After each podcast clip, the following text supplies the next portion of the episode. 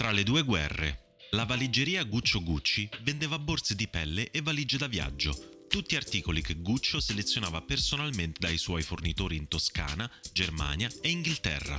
Sempre più spesso gli capitava di ricevere ordini di pezzi unici, difficili da reperire presso i suoi fornitori, per questo decise di aprire un laboratorio dedicato alla produzione e alla riparazione di borse di pelle. Dopo l'esperienza al Savoy, aveva capito che la clientela benestante amava avere articoli unici ed esclusivi e infatti i suoi articoli divennero ben presto molto apprezzati. Eppure, durante il primo anno di produzione, i flussi di cassa soffrirono parecchio.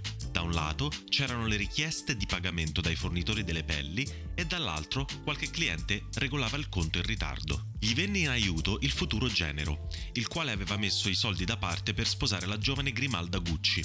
Il prestito fu provvidenziale. Non solo Guccio riuscì a ripagarlo in pochi mesi, ma poté assumere una squadra di artigiani a cui affidò singolarmente il compito di completare un prodotto dall'inizio alla fine e in totale autonomia. Questo processo poteva comportare l'assemblaggio di 100 parti diverse per un solo articolo, per un totale di 10 ore di lavoro. L'azienda cresceva, ma quando Mussolini invase l'Etiopia, la Lega delle Nazioni sanzionò l'Italia e per Guccio fu impossibile approvvigionarsi delle materie prime necessarie alla sua produzione. Fu così che il suo estro lo salvò dalla chiusura dell'attività. Iniziò a produrre valigie e borse usando tela e pelli, ma queste ultime soltanto nelle parti in cui era più facile che si consumassero, gli angoli, le fibbie e le tracolle.